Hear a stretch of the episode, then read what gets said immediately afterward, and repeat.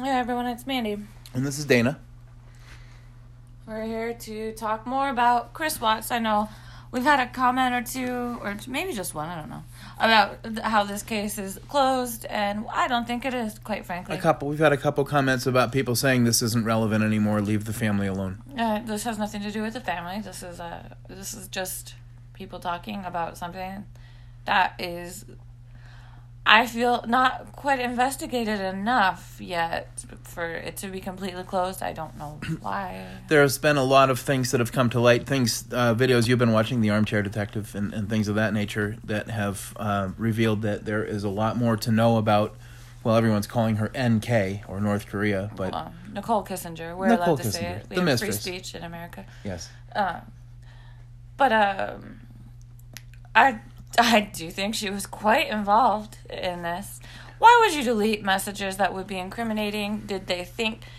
Uh, now, now, from what we've heard from both Chris Watts and Nicole in interviews, is they're not smart people. they just simply are not smart people. they are vapid ramblers. And that's not me trying to say, oh, they could have done it. They could have gotten away with it if they did it better. No, it's me just saying they're not smart people. yeah, listening today to an interview with with Chris. Well, we'll call him Christopher Lee Watts. We'll try and get that trend rolling here as well. Uh, that uh, they asked him, so what did you do in the morning when you got in, in your truck? And literally, it was like, well, I, I went out and I opened the door and I put my keys in the ignition and I fired up the truck and then I shut the door. But then I opened the door again because I forgot I had to get some tools and I went back into the garage and I grabbed some tools. Uh, This and- is inadequate Oh my answer. God. You just say, I got my stuff and left. Yikes! And he literally drones on for 15 minutes about not even leaving the driveway. And then, in parallel with, uh, have you listened to any of her interviews? Because I can't bear them, really. I I've listened to a couple of them, and it's it's strenuous on the brain. To I'm sure a lot of people can't stand my voice, but I don't make them listen to me, and I'm not a topic of conversation in the world currently. So sorry if you don't like my voice, but her voice is kind of creepy, uh, and she answers in the way that Jodi Arias answered interrogation questions by talking about everything but what would be important or relevant. Right. Not just yes, no, or this or that. It was just droning for minutes at a time on things that weren't asked. Yeah, which would make her and Mr. Watts uh, kind of a match made in heck.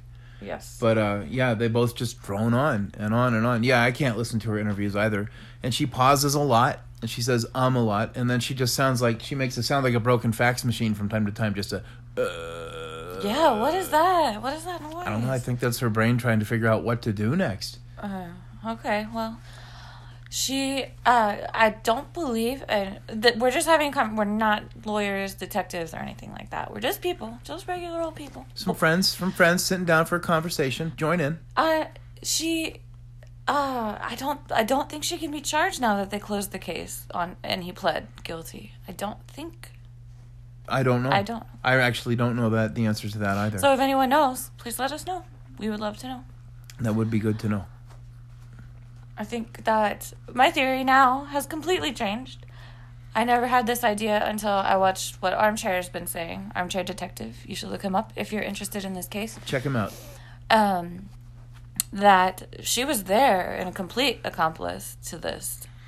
He released a video called he called I think it's called Two Genes because you Genes. see two separate people in the tiny little snippet of video of Chris Watts leaving for his dirty deed uh, of dumping bodies, or were they still alive, the girls? Because there's also a little bit of strange shadowing, he points out, that looks like his little girls are coming to him and he's picking them up and putting them inside the truck. Which originally I just assumed everyone was in the back cab of the truck. Plus, there's been a, a, a weird evidentiary thing that's come to light that uh, uh, Cece, Cece had oil in her belly and in her lungs, Yeah, that's horrible. which I don't want to think about, but that means that she but it was suggests alive enough when she entered the oil and was struggling and breathing. Right, the one that, so yeah, the one that fought back. And then another interesting one that we have been talking about was why didn't Shanann put up a fight? Yeah, Uh, we're talking about Shanann. She had, yeah, she's been, she was the take charge person. Uh, she was, uh, uh, her friend said, I know this for a fact because it's on camera, that Shanann was not feeling well on the trip that she had arrived home Okay. from.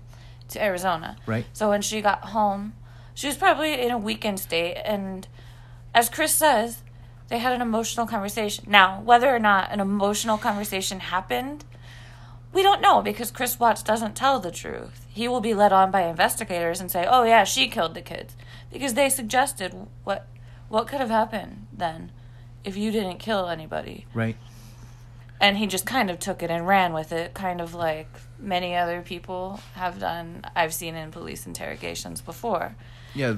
and it's a it's a good tactic the detectives used to try and see if you No, that's right. Yeah, be they honest because they knew more than Yeah. he knew that they did. They, they they like to do that to see what the uh, incriminated will latch onto. Yes. Yeah, but they already knew enough information. But I think that's a proper tactic to use. Um, I think it's pretty. It, it's telling to me. Of course, they're not going to come out and say, "Oh no, Chris, we already know you, you did this," or he doesn't exactly know what they know because he thinks he's destroyed all forensic evidence Well, of what he did. off the top, he thought. I'm sure he thought in his heart, "How smart am I? I got away with this whole thing."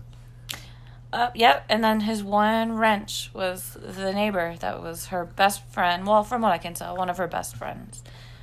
Uh, getting warning signals ahead of time from all the texts and things about how their marriage was not doing great, and calling the police. He thought he had a while to get rid of everything. He had gas cans. Oh, so yeah. I think maybe he was going to try and set a fire there. And I guess um, I'm I'm assuming from what I've seen, this uh, area is very kind of cut off, It's and it would take a bit for an explosion to be noticed.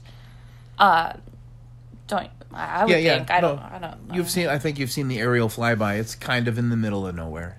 right? It's a field in the middle of a field. You know, it's far far a foot from the road. So it, yeah, it would have taken time. I'm not going to say how far out it was, but it seemed there was a, a group, a couple people who went to go and try and find the area. They couldn't get to it. It was it was pretty far away. Far enough away. Yeah. Yeah.